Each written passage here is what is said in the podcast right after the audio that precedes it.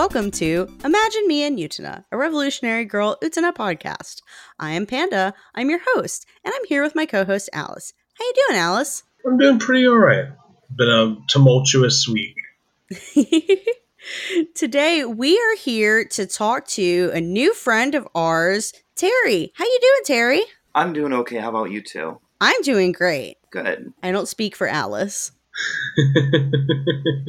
Today, we are here to talk to Terry because it's my show and I get to do what I want. And I like to talk to people who like to talk about Revolutionary Girl Utena. And Terry has been a fan of Revolutionary Girl Utena since the 90s, I believe you said in some of our correspondence.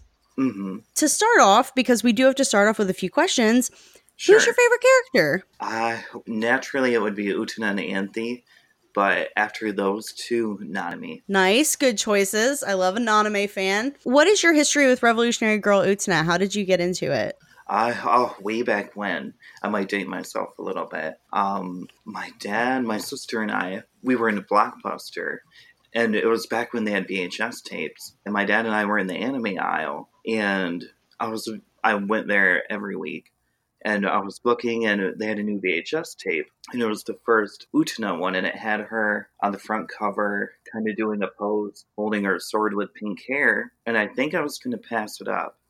And then I can't remember if it was me or my dad that picked up the cover, and one of us said, "Oh, it's from the director of Sailor Moon." It had it in big bold print at the top. Um, so then we rented it, really liked it. I think it had the first five episodes ish on it. Um, it at least covered, I think, all the way to Curry High Trip, or whatever that episode is where they make the exploding curry. Yeah, that one's it. It might have been an episode or two after that. I can't quite remember which one was on what VHS tape, but yeah.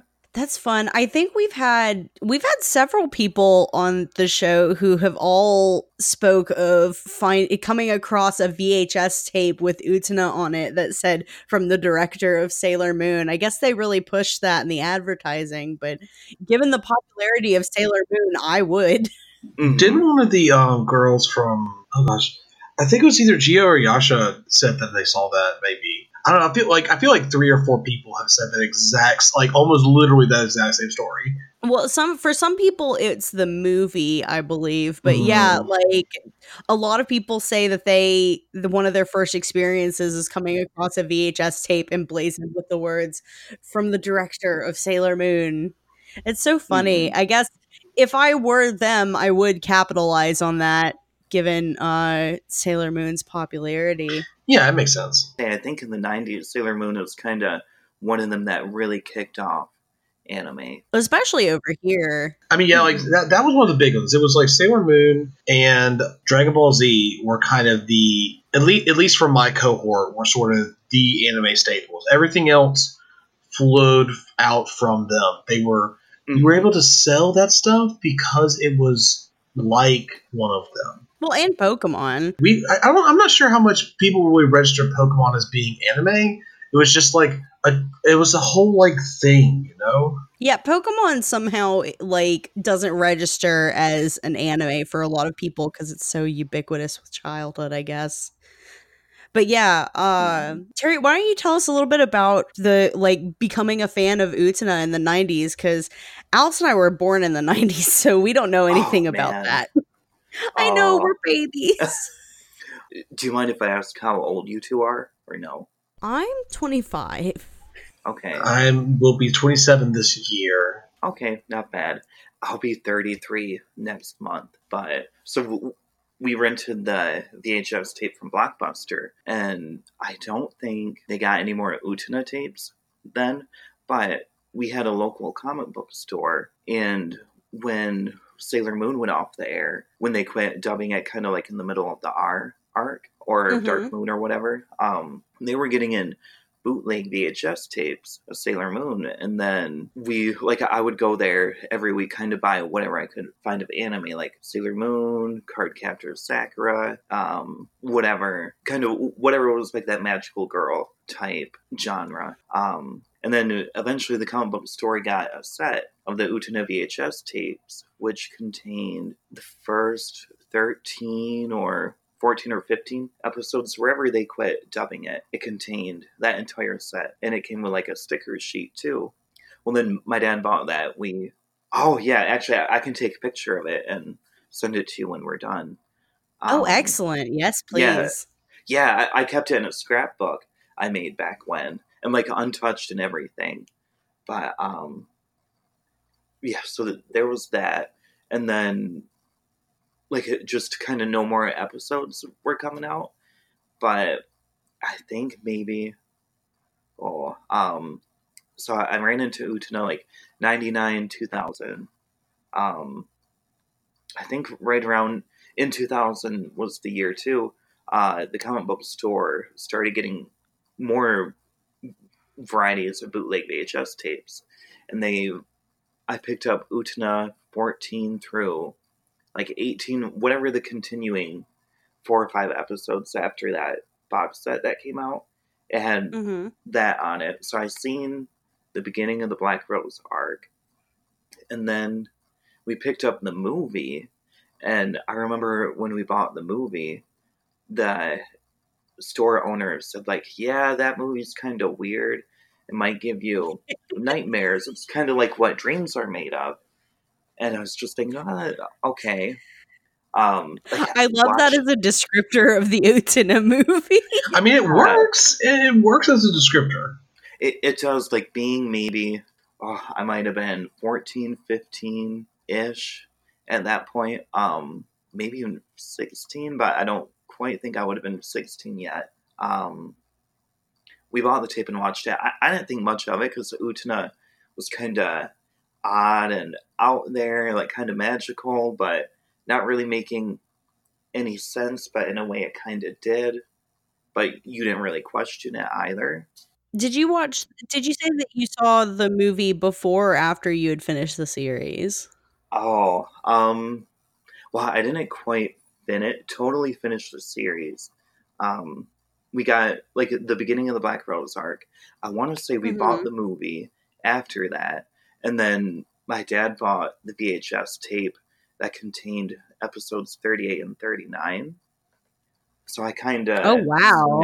Yeah, I kind of seen it all over. And I remember watching 38 and 39 for the first time and it was just kind of like okay, that was kind of weird that Anthy stabbed Utena. Um, but like I, I didn't really question it too much because Utena didn't really make too much sense either. So I'm just like, oh, okay, kind of cool. And the ending is kind of fun and uplifting with the music and Anthony walking away. Um, and then at the time, too, I bought two soundtracks from the TV series from the comic book store. And they had the um, the movie soundtrack. So I bought them. And then Animerica was out around that time too, and they had Utena or Anthy and Utena on one front cover. Actually, no, I think both. One was an anime image, and the other one I picked up was a manga image. I know they came out with more in mm-hmm. between or after, but I only picked up those two. I've heard of Animerica. So I, yeah. I got a comment at this point that like sure on one hand, the fact that we have the kinds of distribution models and things we have now are are wonderful because we no longer have to get we it's so much easier now to just get a show and to have access to a show. But and as much as and it's awesome. It's really great. I like being able to just have a show and not have to because I remember getting stuff through Blockbuster as well and like bits and pieces. On the other hand, sometimes I wonder if we've lost something, and a human, a bit of a little bit of interesting human experience, the last bits of it, and when we switch over to things like streaming, because there's so if so if you follow me here, this sort of like we, we get the story a lot of old nerd culture having to put things together, and you're sort of piecing together a, a media property from bootlegs and imports and whatever and and I've always thought of that in terms of like always thought that in terms of like almost as if you were sort of waiting for the next bard to come through town so you could hear the next part of this like I don't know Mhm. this epic that everybody kind of knows at least a little bit, but nobody knows like every part of it. Mhm. And I, I wonder if that that was kind of the last vestige of that of that experience that we've just kind of lost now that we have streaming. I mean, that had to be cool, you know. Like, there's had to be something neat about that sort of. I had no idea what's going on because I've gotten this piecemeal, but the fact that there are so many gaps itself is kind of cool. Mhm. I miss the experience of being able to like walk into a store or a DVD VHS rental place and just sort of come across something so strange that like I would then later many years later uh have forgotten a lot of the main details and be like did I did I dream that? Did I actually watch a- movie that was like this as a kid? Or was this Mhm. all an elaborate construction of my imagination? Right. Well, like, um, when I was in middle and high school, we did a lot of kind of just borrowing each other's VHS tapes or DVDs, even. They were Mhm. kind of just starting to become a thing, too. And, uh, like, I remember going to Blockbuster and only picking up one or two volumes of a random anime without knowing too much about it just to see if you liked it. Because the internet wasn't really what it is today at all. Absolutely. But even with Sailor Moon, um, my friends and I, we were all swapping VHS tapes, trying to fill in gaps. I, well, even today, I've still never seen the orig- the entire original Sailor Moon anime. I've seen all of Crystal, but It's all I on kind of- Hulu. oh, uh, see, I don't know if I could go back and rewatch the old one. Well, they don't have the old dub. All they have is uh the Japanese dub and they have some of the new English dub. Right? The old dub lost like tears in the rain. you can still find it. It's just should do you do you want to? Shh, tears in the rain. Uh, but like even then, I, I like Sailor Moon Crystal better than the original because it, it's so straight to the point, and you don't have all that filler, which I know a lot of people love. Yeah, like, that's because backstory. Crystal is based off the manga, which is also much more straightforward and doesn't meander as much as the 92 anime did. But speaking of Right. manga, have you ever read the Utena manga? I did. I actually bought um, the first volume, or w- when Flower Comics brought it, published it in Japan. Um, somehow I Mhm. got a hold of the first issue and the movie issue. I think at the time there was a catalog you could order from and like send in a check or money order. Yeah, and they'd mail you whatever you put in the envelope that you mailed off to them. Um, Oh, I remember the, that's- those huh. days. yeah. And then when Borders was around, I bought Utena when it first came out in English or was published in English. And I remember I still have them. The first two volumes, at least, were the normal way we read it. And then somewhere it, they started publishing it from the Japanese point of view, the way they read it. Oh yeah, there was a period of time where manga distributors would flip pages so that they would read easier to American audiences. Mm-hmm. You know, I kind of remember that now. Like, it didn't last very long. I don't think that they really like they they did that for a couple years. I feel like maybe I'm just making that up, but like, th- I mean, that stopped pretty quick because like it just didn't work. I can't remember the company that did it, but I want to say like after I bought volumes one and two, maybe even three, all of a sudden they just switched over, and I remember looking at on the manga shelf, and I think they republished the first few volumes in the correct order or way you read it or however you want to put it. hmm Yeah, they did a re-release of the manga last year, maybe the year before. Time it's an illusion, but mm-hmm. it was really nice. It was in these like hardcover. It was like all collected in these two big hardcover volumes. That was what we used when we did the manga episodes. It's even got the movie manga in there, but we still have not read it yet. We'll get to that eventually. I it's kind of like the movie. Uh, I mean, not I hear quite. it's It is a really all different. over the place. It is. Um, I put it. I, I told my boyfriend I wanted it for my birthday, so hopefully, if not, I'll probably get it in a month or two anyway. Aw. Well, I hope you get it for your birthday. Oh, me too. Me too. Um, and actually, if you want, I can kind of fill in from where I left off to the present real quick. About Yeah, we uh, got and, like, distracted in the middle of our question. Sorry about that. I, I think I helped with it too. But um, when I turned 16, I started driving, and I think I told my dad I wanted my license plate to say Utena.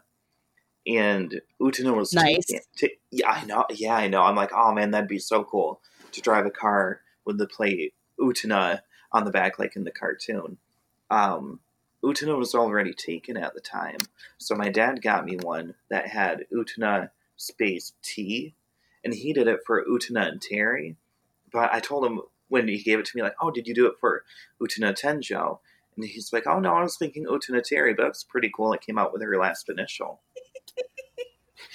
that's that's really cute. That's really sweet. I love that. I, I wish I still had it. Um, That also means that you should have hunted down the person that had the Utena tag and become friends. I know. Uh, um, I don't even know how I would have began to do it back when. Me either. but but um like i, I kind of want to look into it in, in february when i renew my plate and everything to see if that would be available One of my friends has a sticker that says "My other car is Utena." Aw, It's really good. that would It's incredibly good. that would be i wonder if they have like a if they make decals with a rose crest to put on your car Oh, I'm sure that rose crest decals exist. that'd be fun I don't know if there's like official Rosecrest decals, but you can find a Rosecrest decal, I'm sure. Oh, I, I'm sure too. So I had the plate, and then oh, actually, I remember. T- well, in the '90s and the early 2000s, anime toys were hard to come by. Pokemon was pretty easy to find in the store. Sailor Moon kind of a little bit. My comic book store imported, or somehow they had Japanese stuff there. They had a Utena doll type figure. It had a cloth jacket, and it came with interchangeable hands and a sword. And I found it back in 2014 and I sold it on eBay and I wish I wouldn't have. But I remember that and then they had an Anthy figure that came with a CD. And I think it came with a little I think I have that figure. What's the CD? Is it like a musical CD or The CD is actually an audio drama, and our friends over at Empty Movement have a uh, they have like a, a transcript of the translation for it. I'll have to uh, I'll ask them which one it was that came with the Anthy disc, and I'll see if I can find it so I can send it to you. Uh, I Oh, haven't yeah, that'd be I haven't cool. read it yet, but I've been meaning to because they have a bunch of those on there. There's so much on Empty Movement. There is so much There content. is. I even begin to dive in. I know well like after hearing those ladies come on your podcast, it's like, oh God, I've been a long time fan, but I feel like I don't know anything. I'm going to just take a moment. This is not the first time that someone has mentioned before coming on the show that uh, they were intimidated by listening to Geo and Yasha's episodes. Mhm. Please, nobody compare yourselves to Geo and Yasha. They're just crazy and play off of each other and will talk for literally forever until you tell them to stop. So, like, It's kind of mind boggling, so honestly. nobody feel intimidated that you have to live up to that because like you don't it's fine everything's fine if you come on the show we're gonna have a good time Gio and Yasha have been obsessed with like literally obsessed with this anime for like two decades and nobody else could compete with that They've looked like Utena almost as long as we've been alive. So, like, they have a lot to talk about.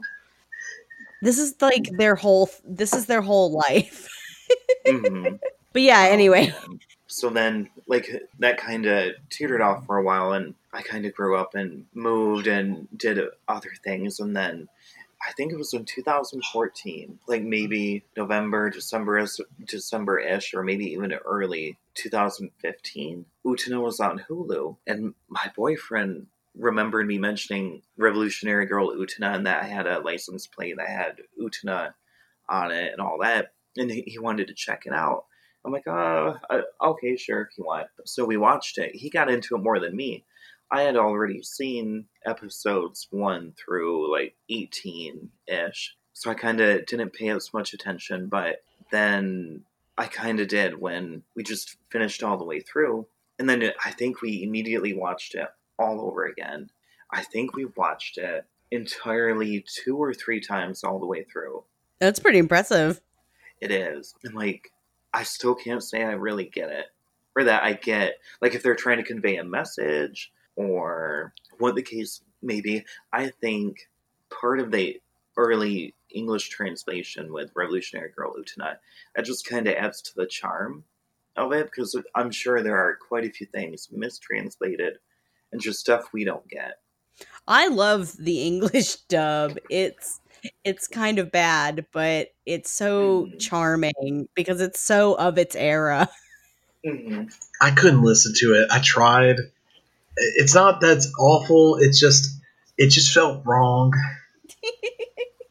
it often feels a little too silly for something like Utena. Mm-hmm. Um, I've watched some of it in Japanese, like some of it I had to in the beginning, but it's just something about the voice actresses and everything. It, I just prefer the English dub. The English dub, honestly, as far as like translation goes, it's not that bad like in like when it comes to like getting the point across of what's going on they could probably do some better like phrasing of certain things but like mm-hmm. i also mm-hmm. like that the english dub th- occasionally will like throw in its own jokes like nice skirt Saionji mm-hmm. It just yeah. it, it has that charm. I know a lot mm-hmm. of people hate it, but that's that's my Utena for me. Like watching the ja- I I only watched the Japanese dub uh a couple of months ago maybe. Well, no, it was longer than that, but I had not watched the Japanese dub in full before. Mhm. It's so much easier to respect Utena in any capacity when you've never heard her English voice. Stop! That's Misty Aww. from Pokemon, and we met her, and she was very nice. Wait, Aww, did- what? We met the English voice for Utena. I thought we met the English voice for Anthy. No. I am a fool. I was about to say it's, it's really more of a, so it's not really about her. The problem is that like when you're used to the Japanese voices, you can get this problem where like everyone sounds more cartoonish in the English because I don't know what, what it is about the timbre of their voices and that maybe it's maybe it's a difference in like approach where like English voice actors are thinking more Western style cartoons standard is where I'm coming from and I don't know what it is, but somehow you lose some gravitas when you switch over, but you don't necessarily when you switch over from English to Japanese. Usually, sometimes you do. Like, I, I mean, Dragon Ball Z is a lot easier to to take seriously in, in the English. I'm gonna be real. I don't think I've ever watched Dragon Ball Z in Japanese. I did until recently, and I was like, "Wait, has Goku always sounded like a like prepubescent child?" And apparently, yes, he always has sounded like a prepubescent child. That was that was a startling revelation. It made me distinctly uncomfortable. Uh, Terry, were there anything? Uh, was there anything about your second rewatch that when you first when you first watched it all the way through uh, on Hulu? Was there anything that like changed for you, uh, like as a viewing experience from when you were watching it, like when you were younger, to watching it as an adult? Um, yeah, maybe just a little bit. Like the, I don't even know if I want to call them issues, but just stuff that was kind of brought up. It's like, oh, okay. Like, I, I didn't really catch that, or I wouldn't have caught that if I were younger. And, like, it just, the whole incestuous rape thing, uh, yeah. that definitely. Um, aside from that, like I can't really think of anything in particular that I was like, oh, okay. Um, yeah, Did your really. uh did your favorite character change at all? Like aside from Anthy and Utena, were you always a big Naname fan? No, I couldn't stand her when I, I was younger, but like definitely watching it now. Ah, I I love her. She's just so funny. It- she's so yeah, and so stupid. It's just like you, Yeah. bitch. Um, I, I I don't even know where to begin with her. Yeah, we're gonna do a Naname episode soon. Somebody sent me an email asking to be the guest on the Naname episode, so I'm very excited Aw. about that. I can't wait to hear it. She's a lot easier to enjoy when you realize that she's best enjoyed as, uh, like, as a thing to be amused by, and not so much as a character to, like, root for for winning or like. Once I was like, Naname is actually really funny. I suddenly liked her because she's just delightful. I can enjoy her like having weird egg related episodes. Yeah, she's so ignorant. She's kind of like Alice in Wonderland, but not quite. Yeah, kind of. A little bit. She just finds herself in increasingly bizarre situations. Yeah. Um. Oh, and like you guys pointed out, Anthy's fucking with her. I never picked up on that. I'm like, oh, ma- yeah, yeah. No, uh, like you're right, but yeah, wa- like watching it all the way through for the first time, maybe even the second time, it's uh, I didn't get it until you guys mentioned it. It's pretty subtle. I didn't get it till about my third watch through. Uh or no, probably second because the second time I actually watched through all of it was when uh we did it for this show. And since we were watching it much more closely than I did the previous time, that was when I started to notice that this was all Anthy's doing. hmm Um, have you ever noticed? Oh, and actually, real quick, I think it's funny how I did notice this when I watched it all the way through the first time. The way they pronounce names changed. I think it's been mentioned a few times before. Like I, I think in the very beginning they say Nanami, so I call her Nanami, but you say Naname, and that might be what they. Yeah, they often will they'll switch they like inexplicably like sometimes they'll say Nana me and sometimes they'll say Nana May. Sometimes they'll say it, they started off I think saying uh Himamia and then switched to Yeah. Himemia. Like You're they would have some of those weird name changes. I think it was probably because like I don't know, maybe they were trying to get closer to the way that it's actually said in Japanese because it's definitely Mhm. not Himamiya in Japanese. Right. Real quick, I forgot to mention when I was in middle and high school, when we were talking about Revolutionary Girl Utena, who like a few people I was trying to introduce it to, I was saying Anthy, and they're like Anthony. I'm like, no, Anthy, like A N T H Y. It just kind of went over their head for a while. it's it's not a it's not a common name. I don't know that Mm-mm. I've ever seen it outside of this. Mm-mm. Yeah, it doesn't help that it's also an Anglicization of. Oh, wow, I butchered that word real bad. Um, an Anglicization of a word that's just like because in the Japanese they say anchi. Like I'm, I'm saying it wrong, but it's like a sh kind of sound. And Mm. so the Anthy is like it's a corruption of a word that already is very foreign to us. So it's like three times removed. Didn't we find out that Anthy meant something? I feel like we did. I feel like we've actually found this out multiple times, maybe. And every time it's some kind of like yeah, we've probably done it a bunch of times and then we forget each time. I feel like we found out what Utena meant like three times, two times. Utena means calyx. I remember that now. And also tower. Mm-hmm. Actually, I've got a question for you guys. I don't think anyone's. Oh, sure. I don't think anyone's ever mentioned it before, but have you ever noticed Nanami's eyes, the outside of them, do not have white? And all the other characters have white. No, I don't think I have. I'm about to Google Naname and look at a it. picture of her real quick. Yeah, I am too, actually. Because this is interesting. Like, I, I double checked it before we came on. I found a picture of Nanami and Miki together. Miki totally has white on the outside. Nanami does not. Like it's just peach or skin tone and then purple. Yeah, it definitely most most of these images it's just like the color of her skin. I think maybe there's one or two when she's in heavy shadow where it looks like there's a little bit of white around it. But yeah, for the most part she doesn't have whites of her eyes. That's very strange. Yeah, I was guess- thinking, skin's really white, but all of them are really white. I don't know. right. Do you think it could be because she was never in the manga? Ooh.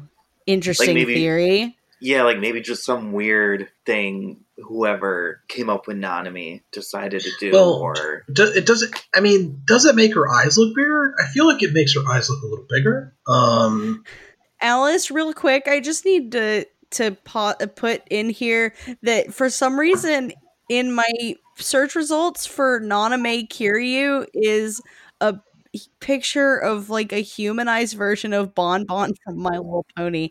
Anyway, let's we can continue. very good, I don't know why that's there, but amazing. I mean, maybe the intention there was like we want because in universe, Nanami's whole thing is that like she's the super pretty one who everyone looks up to. Maybe they were trying to overemphasize, like, do emphasize that in subtle ways. You know, that would mm-hmm. guess that would make sense. yeah, I don't I think I don't know what I think. I was hoping that I would have something to say at the end of that sentence and it never got there. That's how it is sometimes. Yeah. But I think that's really interesting. And given how many pictures of Nanami I've looked at in my life, I'm very surprised that I never noticed this before. Mhm. I think it's one of those things where like your brain just fills in the detail that you expect to see Mhm. there. Mhm. Yeah, I can see Um, that actually. D- Big old purple eyes. does anyone know why she's not in the manga?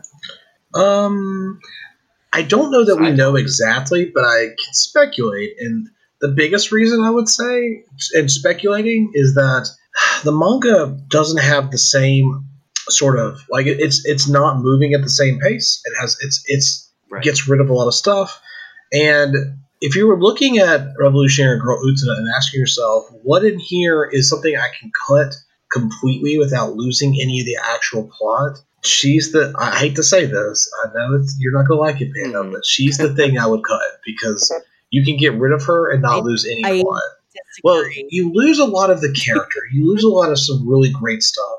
You lose one of my favorite episodes, but you also don't lose like she's not necessarily important to the plot in the way that taking her out of the story physically derails it. And I agree. I think that uh, part of the problem is that, like, with the manga, you have to tell a little more of a straightforward, or at least Saito was trying to tell a like a slightly more straightforward story, and that involves cutting down the cast of characters Mhm. and when like because having a manga with a huge cast of characters is very difficult and lots of people try and fail tremendously so i can understand why stuff like nanami or like some stuff from the black rose arc I, is there i don't know that there's manga stuff for the black rose arc i thought there was a chapter but i don't remember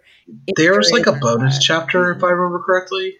I mean, I could speculate in an in-universe way, um, but Oh I think it's really just because you know Saito is Saito had to get the heart of the story and as much of the basics as she could in writing what amounts to a really a different story. And Namine was Namine, however you say her name, was just the least structurally necessary Jenga block. And I feel like she would be a little out of place in Saito's manga because there's like there's comic relief in the manga, but a lot of it comes from Toga, weirdly enough.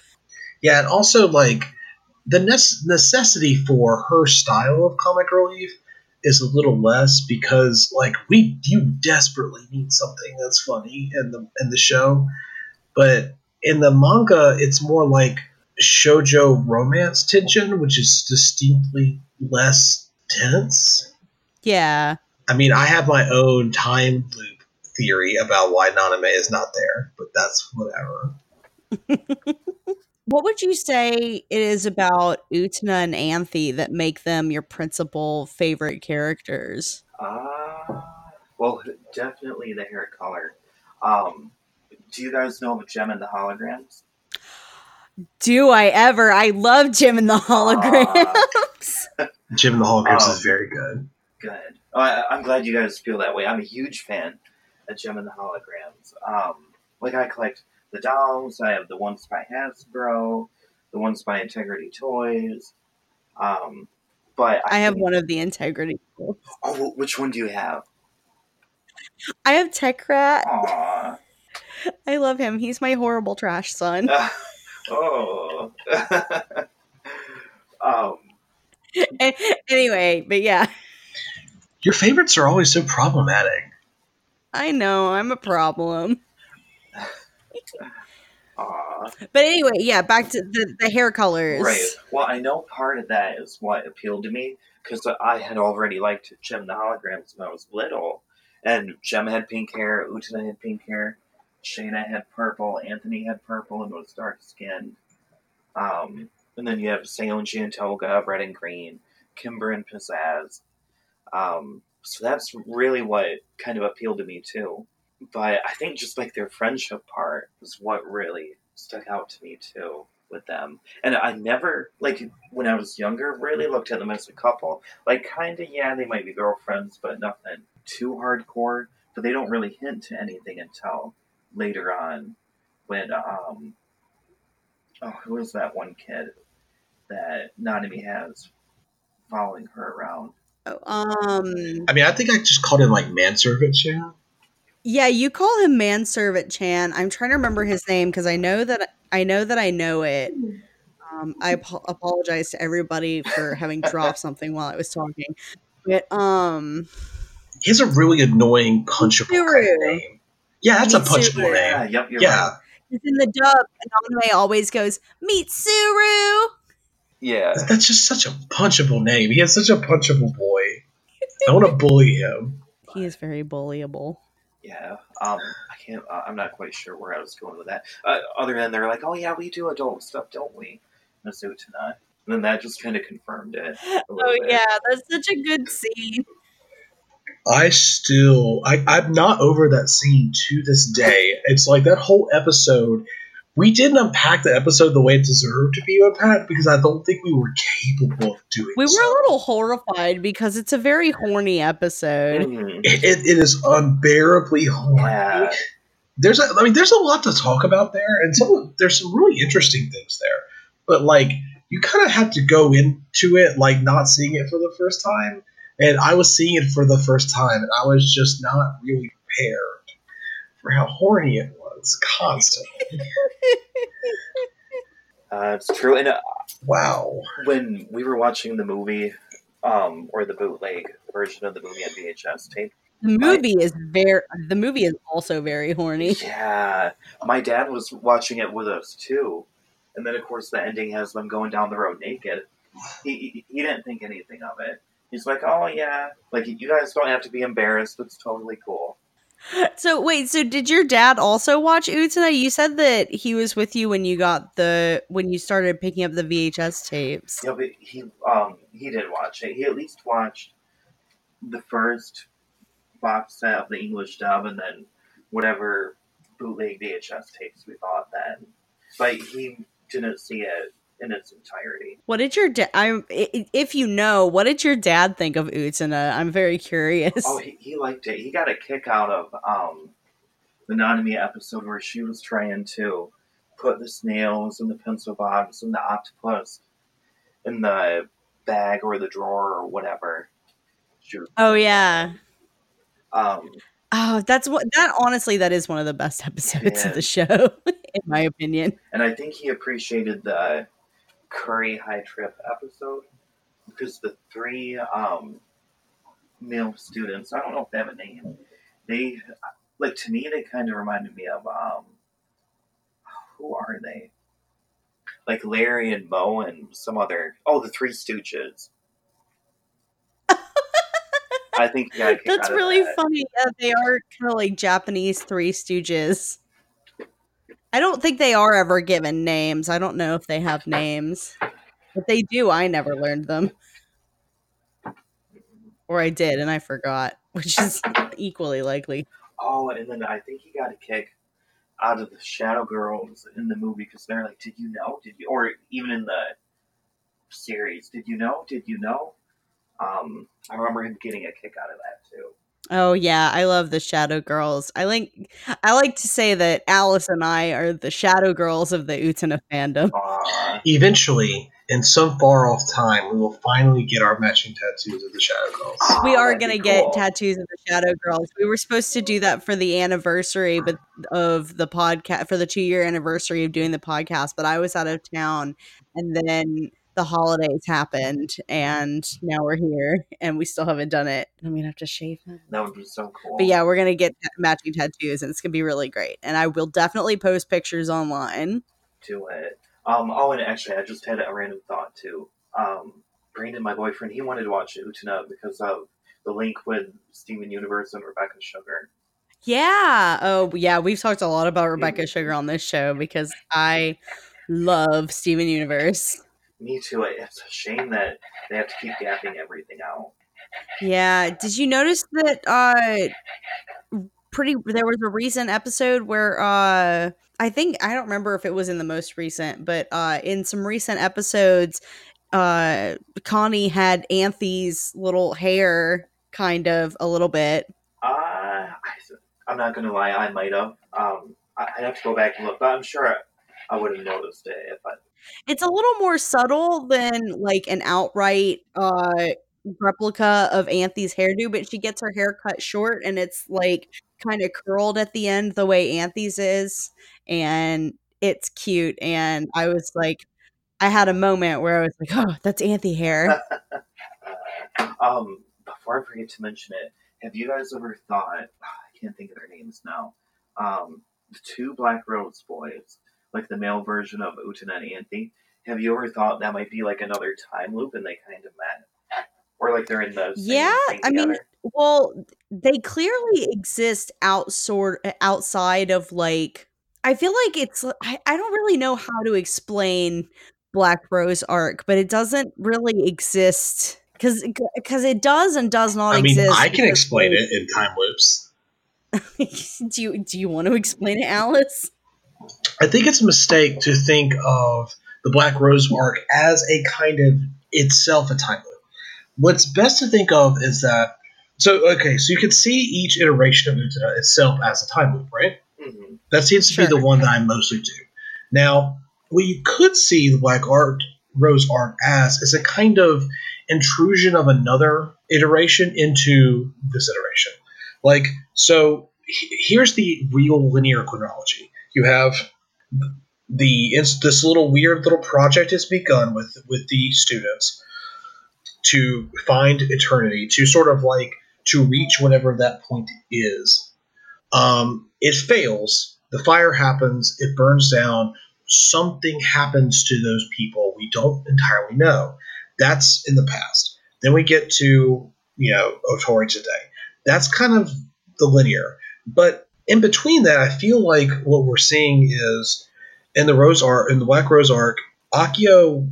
I think Akio still has control over. Uh, oh God, what's his name? Um, what's what's the name of the the, the guy who's in charge of the, of the institute thingy? Um, N- N- Nemuro. Um, Nemuro? he has pink hair and he he loves Holy Night Anthony. Oh yeah. Um, I mean I think that's uh. He's not Mamiya. He's the other one. It starts with an F, I'm gonna. Maybe. I'm gonna give him a new name. He's Okay. I don't know. He's that guy. No, I'm gonna. I know what it is. Okay, I'm, you can find out, but I'm just going to call him Doctor Strangelove. So, like, okay, so they give Doctor, so Doctor Strangelove, I don't think actually gets out of Akio's No, control. that's- no, no, that's not his name. I got it. What'd you I get? know what his name is. It's Mikage. Mikage, that's it. Yeah, so I don't yeah. think Mikage really escaped Akio. I think what happened to Mikage is that we, as a failed, kind of a failed prince, he ends up stuck in Otori's bubble. And I think he's basically just sort of like almost a hammer space. Akio could just pull him out of his failed timeline whenever he wants to, just sort of like throw him at things. And we get Black Art, Rose Arc, he's like, well, I need to sort of test Utena. I would like to see if Utena is really worth investing time in.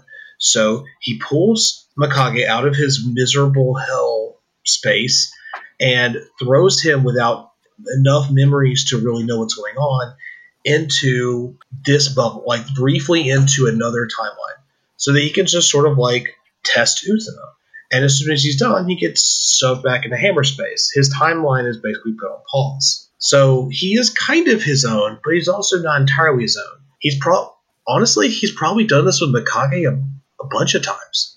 He probably uses Mikage or somebody like Mikage to test at new princes all the time. I'm I'm pretty sure. I mean, there's obviously like there was the first try for whatever was happening with uh, the real Mamiya, and then Tetsuro Memorial Hall burned down, and then I think that's when he got. I think that's when he got stuck, kind of like you were talking about. Yeah, like I guess you could also sort of see that one of the things that's interesting to me about like Mikage, by the way, is that we talked we talked about him as a sort of a failed prince, a kind of a false Utena, but like you know where was like Akio and and Anthy's relationship to Mikage in his own sort of time is tenuous at best. Like there's a weird like it almost feels as if instead of being caught up in their bullshit and that's what he did wrong, it almost feels like he was trying to do something he shouldn't have done like on his own. And they just sort of picked him up at, from the global like sort of the universal detritus like here's that here's the person who, who flew too close to the sun. He's just ours now. We don't have anything to do with him. He's just you know he's laying here thrown out of the universe. Mikage is definitely one of the underanalyzed characters in Utena and like in my experience as far as fandom goes. Yeah, he really, he really is. Terry, uh, Terry, what would you say is your favorite arc of the show? Because it's in we've got uh, the student council arc and the Black Rose arc, and then the last two. Uh, Empty Movement has uh, bullied the rest of the internet into separating the last uh, big chunk of the show into two separate arcs, even though technically the last one's only a handful of episodes long. But that's the Apocalypse arc right. and the Akio Tori arc. I got those backwards, but it doesn't matter. but, but what would you say is your favorite arc of the show? Probably the first arc. I can't remember. Oh, Student Council, right? Is that what they call it? The Student Council. Yeah, arc? the Student Council arc is really strong. It is. Um, I would probably say that's my favorite just because of the memories I have with it. I definitely dislike the Black Rose arc. It just something about it. Um, I mean, it's all right. I, I appreciate the spooky aspect of it. Um, I, I don't know, maybe because it's so repetitive with the duelist and mm-hmm. I don't know, just something about the Black Rose arc I don't care for. I do wish that there was like maybe some sort of like Utena spin-off where there was it like it was able to put the characters in like a spookier situation kind of like that because I think that's a really interesting direction to go in but then they do kind of like go away from that after Black Rose is over and it's just sort of like okay well that was an interesting uh mm-hmm. detour in our story. Black, yeah, Rose is probably my favorite arc, but at the same time, I 100% understand why nobody else seems to, to love it like I do, because there's a lot there not to love. Mm-hmm. Um, the repetition is the big one. Like that bothers even me because that's when like Uther's repetition gets repetitive than any other part of the show, and part of the staple of this show is that it is very repetitive. Right. Yeah, like I mean, it, it, it's where the repetitive is weaker, and it's weaker mostly because the first time we let it go because it was like you know it was it was just one one thing that's really repetitive re- repeated. The second time through, not only is are they just made a new thing only to repeat it, but they repeated even more, like a longer thing. And they also made some of the dual actual duels themselves are really weak visually. And so you lose a lot of the charm and the artistry that makes some of the duels in the first arc work. Um, like some of the duels in the Black Rose arc are awesome, but then you have duels that are just, why is this here if it was going to be this bad? You know? Can you imagine if we had had to have a? Uh, oh, I'm trying to think. There's a character that I'm trying to imagine, like a ridiculous side character. I'm trying to imagine being in a duel, but like for some reason the name escapes me. You don't mean Wakaba, do you? I'm gonna abandon that joke. But man, like there, I when it comes to like making duels for side characters. Oh, what if like those three guys had to be in a Oh, duel? Yeah, that would have been cool. That would be kind of interesting, actually. Actually, now that that I would be bring it up. great.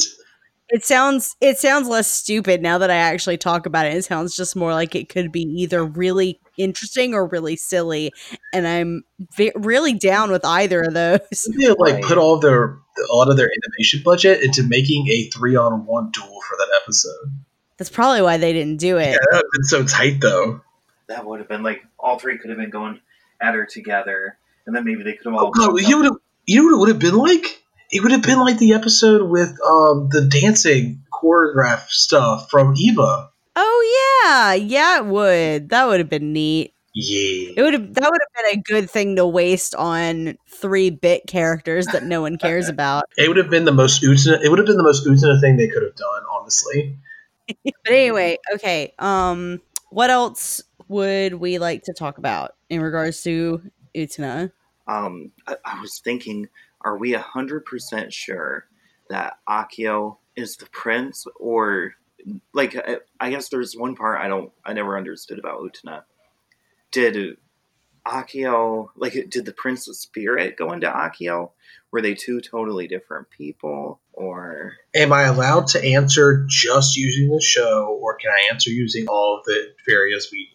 Oh, it, You can answer however you want, Alice. Right. It's our show. We do what we If want. If it's just the show, then God only knows, but probably they're just the prince got shitty. If you if you include the manga, however, the manga is very explicit about it.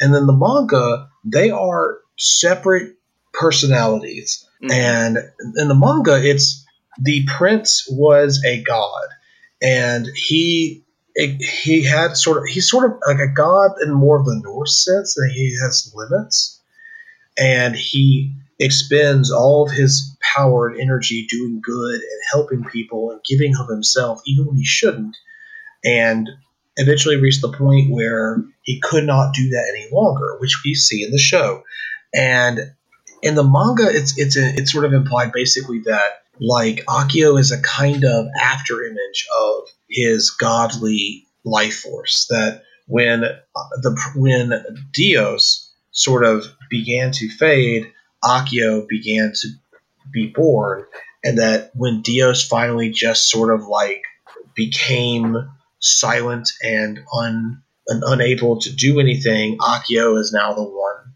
kind of becoming a new person in a very literal way. Whereas in the anime, it to me it seems implied that they're kind of the same person. He just like became a different person in a more figurative sense. I think that the anime implies that they are the same person, that Akio was originally Dios and had these powers, and then the stuff happened with like Anthy and the Swords of Hate and whatever. And I think what it was is uh, wasn't that like Akio or uh, that Dios like became too like ex- like physically and uh mystically exhausted from Yeah.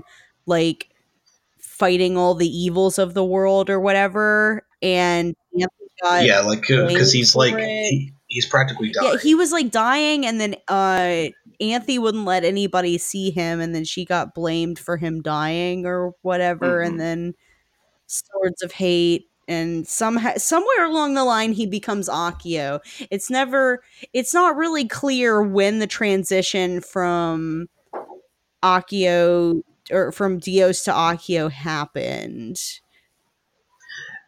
Now, I guess it's probably a good idea to say at this point, like as much as I talk about the time loop thing because it's fun and, and I enjoy it, we should never really poke the facts of Utena too much because they're always they they are designed to make sense in a kind of lateral sideways thinking kind of way. Um, we can understand in a conceptual way the idea of like you know things can change us and we so we can kind of get the outline of you know Dios and Akio being the same yet different.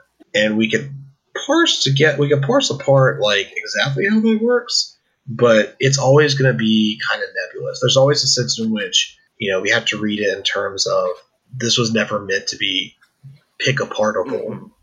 Well, and also like Ikuhara is notoriously wishy-washy on what anything means. Right. Like literally anything and he does this on purpose because he is literally death of the author.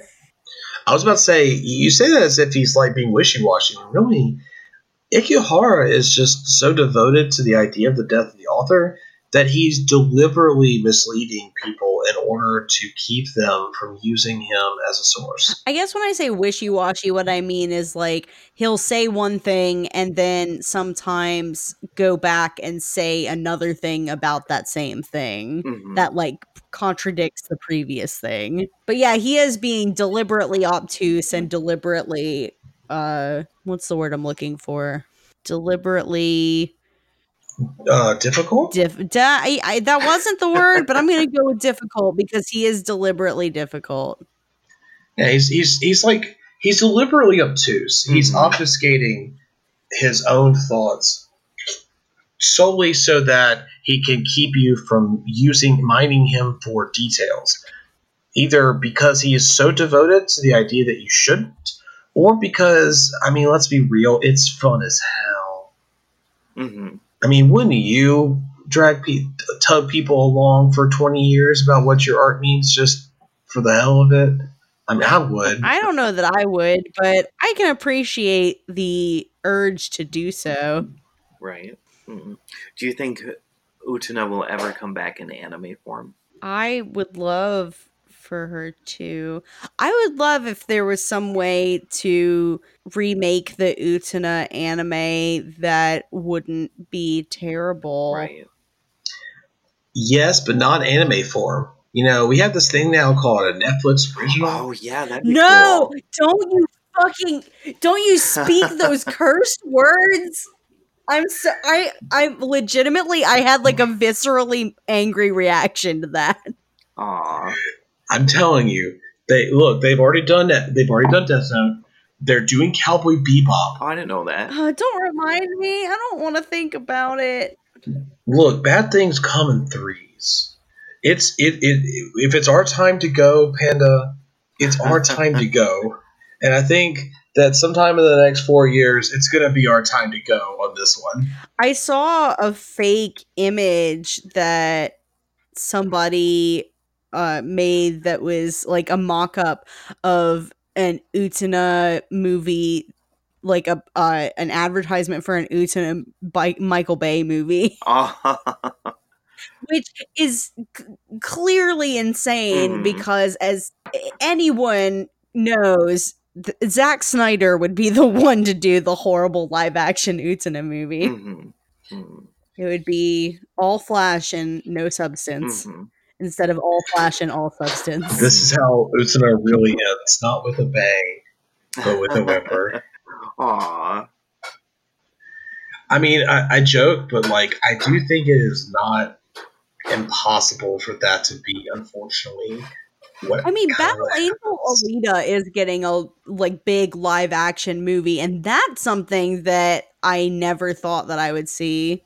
Yeah, I, I do think it's not outside the realm of possibility because if I were going to make it a, a, a sort of a case for it happening, um, we are seeing that they're they're not just doing newer properties; they're doing legacy properties that are like the like the sort of the, the big untouchable things like Cowboy Bebop. Like who picks Cowboy Bebop?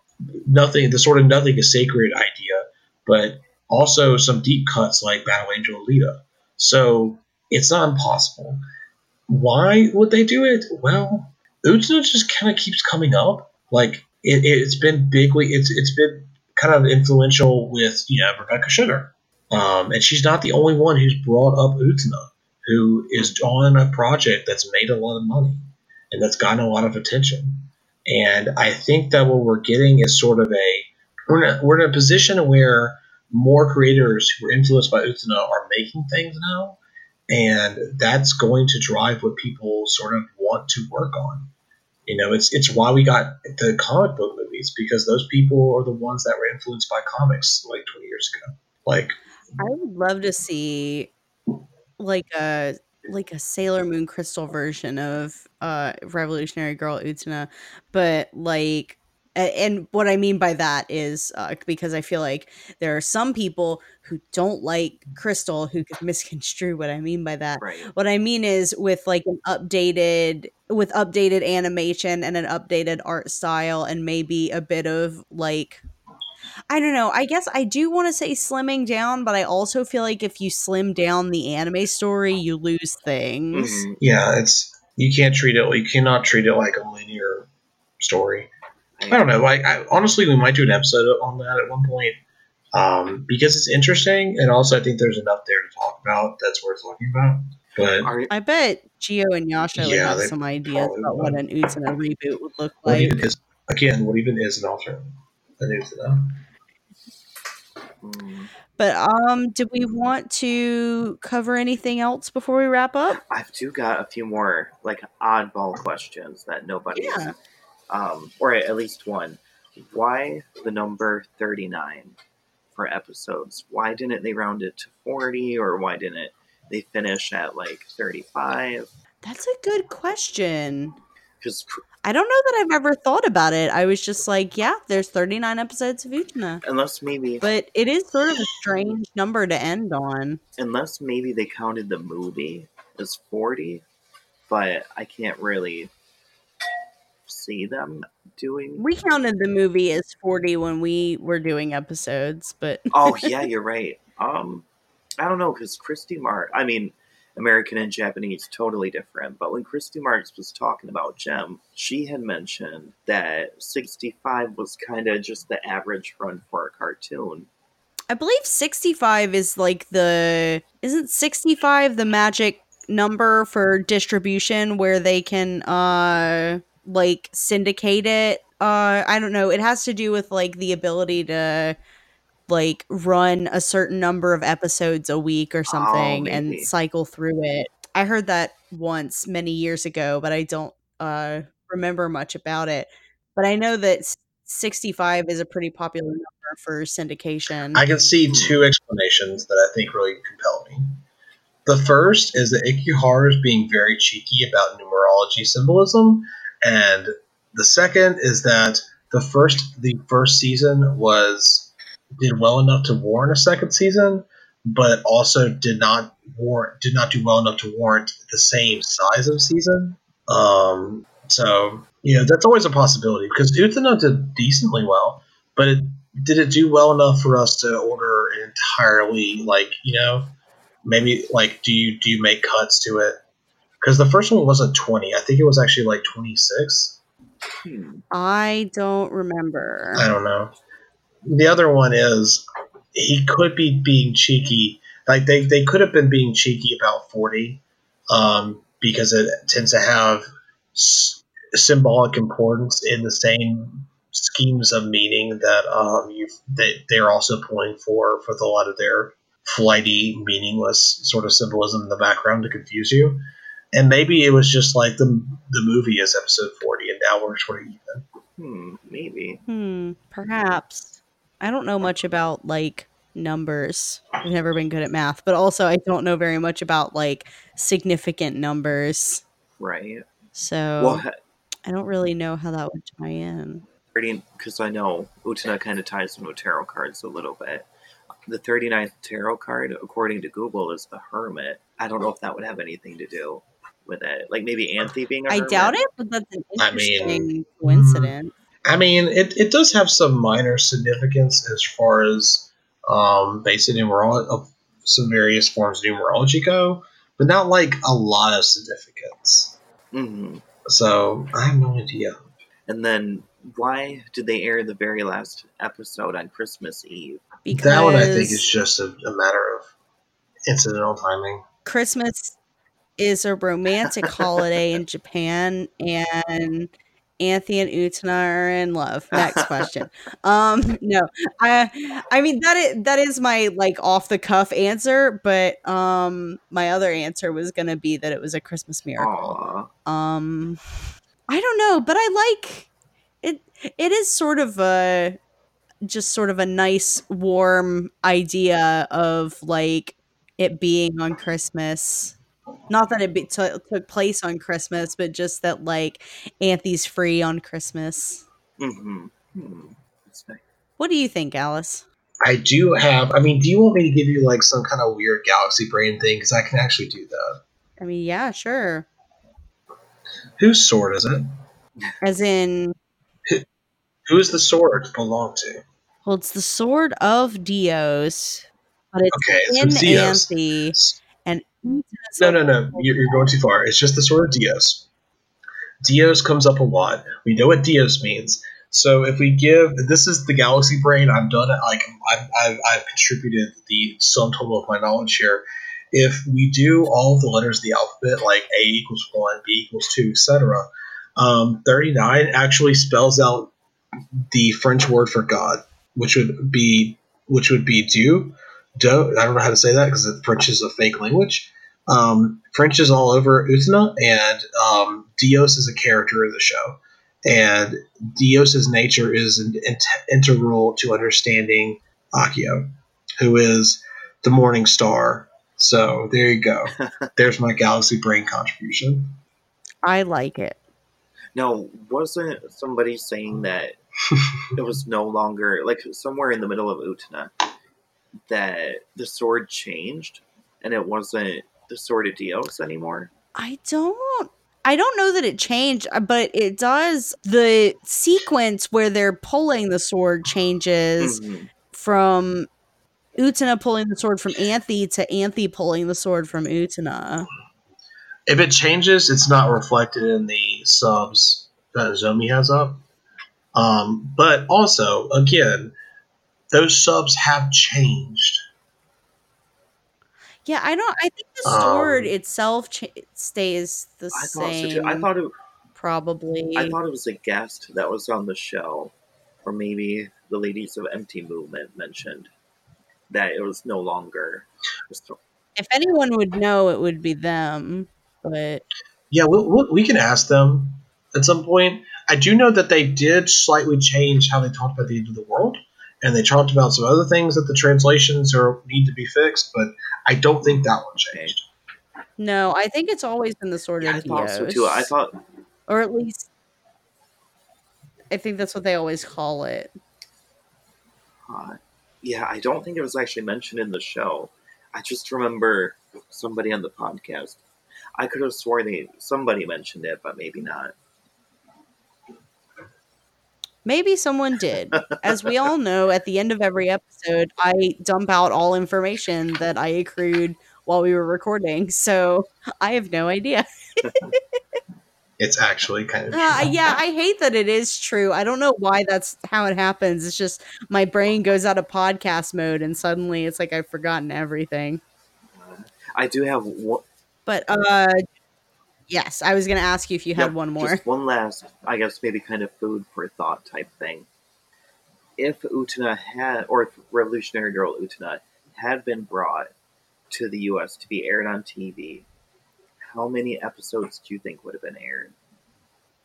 Actually, the Utena was aired in the US. It aired on Sci-Fi. Oh, I heard we that. found that out while we were recording the show. Well, I, I guess I mean more like, you know, Fox or Cartoon Network, they were to air it. Like Ooh, back when oh in the boy. 90s. Um They could have Black art, Black Rose art would not have made it. they could have it would have been the student council. yeah, art. they could have maybe done the whole student council arc, and I feel like that would have been it. I feel like after that point, there would have been too much to cut, and they just would not have done it. Yeah, I, But in a way, it wouldn't have been that bad for American TV watching audiences if it had just been the black or uh, if it had just been the student council arc, because like the student council arc wraps up kind of nicely. Like you still have more, you can tell there's still more story and you want more story, but like it it kind of makes its own complete story arc that like can sort of sit on its own outside of the rest of it whereas if you take something like black rose arc or any of the rest of the show like you can't really do that. I agree. It could have only been the 13. Maybe they could have kind of like finagled a few more past the Black Rose arc, like with heavy editing or whatever, like combining two or three episodes together, like what they did with Sailor Moon in the beginning. But outside of that, only Student Council, I think, would have been aired. Yeah it, i uh a four kids Yeah. style dub of Utena would is kind of horrifying to think about it it it's very funny but also like i can't even imagine Yeah, it would have been awful. I, I mean, I know there's that whole thing, Ursula's kiss, whatever, but Yeah, actually, um, we were talking about that last night with Geo and Yasha. We were talking about uh, Ursula's kiss because um they recently Geo and Yasha recently found some uh extra some like some more art from Saito that apparently was the inspiration for Saito's kiss oh, cool. Or not Saito's Kiss. That Saito's Kiss was the post that uh, they made on the Empty Movement Tumblr. But uh, Ursula's Kiss, apparently, one of the reasons Ursula's Kiss was gon- uh, was a thing was because uh, they had gotten a hold of some of Saito's original production stuff before Utena really became what it Mhm. was, and so that's why there's all this weird stuff.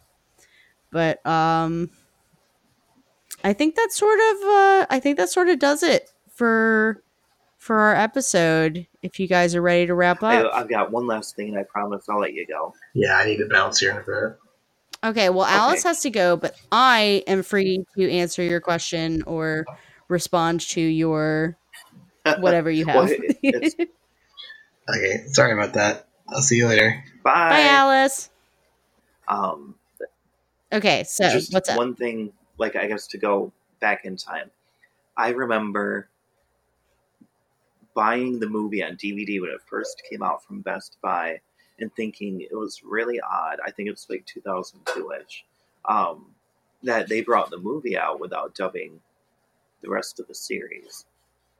I didn't know that the until we until you brought it up on this episode, I didn't know that the movie was brought over before the rest of the show. It's that is really it's, it's really strange. I don't know why I- they would do that, but I guess maybe because they just wanted to make some profit for the movie. Right. I'm pretty sure they did. And that might be why we have that clip on the um, DVD where like it's kind of transitioning from that review episode of the student council to the Black Rose where they put a note saying the preview or whatever was never dubbed in English. Yeah. Yeah, probably.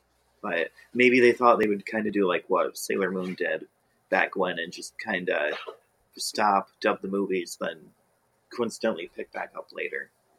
It could have been an attempt to drum up more interest in the series because the movie, although I don't know if I recommend watching it without having seen the series, you can technically watch it without having seen the series Right. because it's sort of its own self contained thing. So it could have mm-hmm. been that they wanted to drum up more hype for the series or get people more interested in the series so that way they could justify bringing more of it over because Utena is a really strange series. We've talked to Geo and Yasha from Empty Movement about how Ikuhara basically had to trick uh, investors into letting him make this crazy show by lying to them about mm-hmm. how it was mm-hmm. going to be. He told them it was going to be much more, uh, much more what you would have expected of some sort of magical girl type anime than it ended up being. So it was probably uh, I, I can imagine that it was not the easiest task to get it brought over here. Oh, it's not definitely. as marketable as Sailor Moon or Dragon Ball Z. Right. Although I do remember seeing ads for the manga when in the back of other manga that I read as a kid. Oh yeah, I remember that too.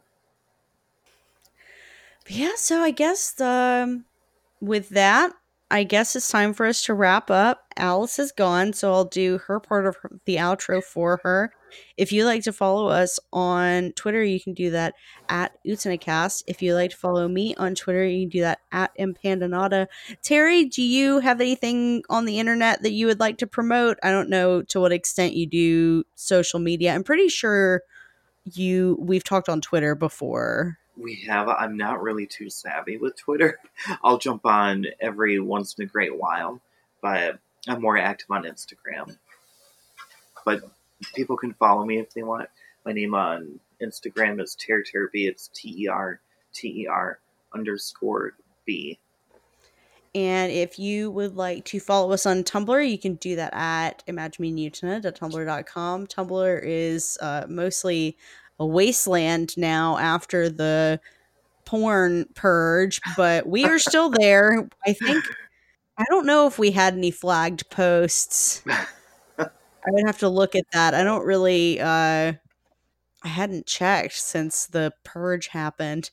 But uh, if you'd like to email us, you can do that at imaginemutina at gmail.com. That's where you can tell us if you would like to come on the show and talk about your history with Utena or your favorite character or just a- anything Utena. We'll do an episode about anything. We did an episode about Evangelion, and that's not even about Utena.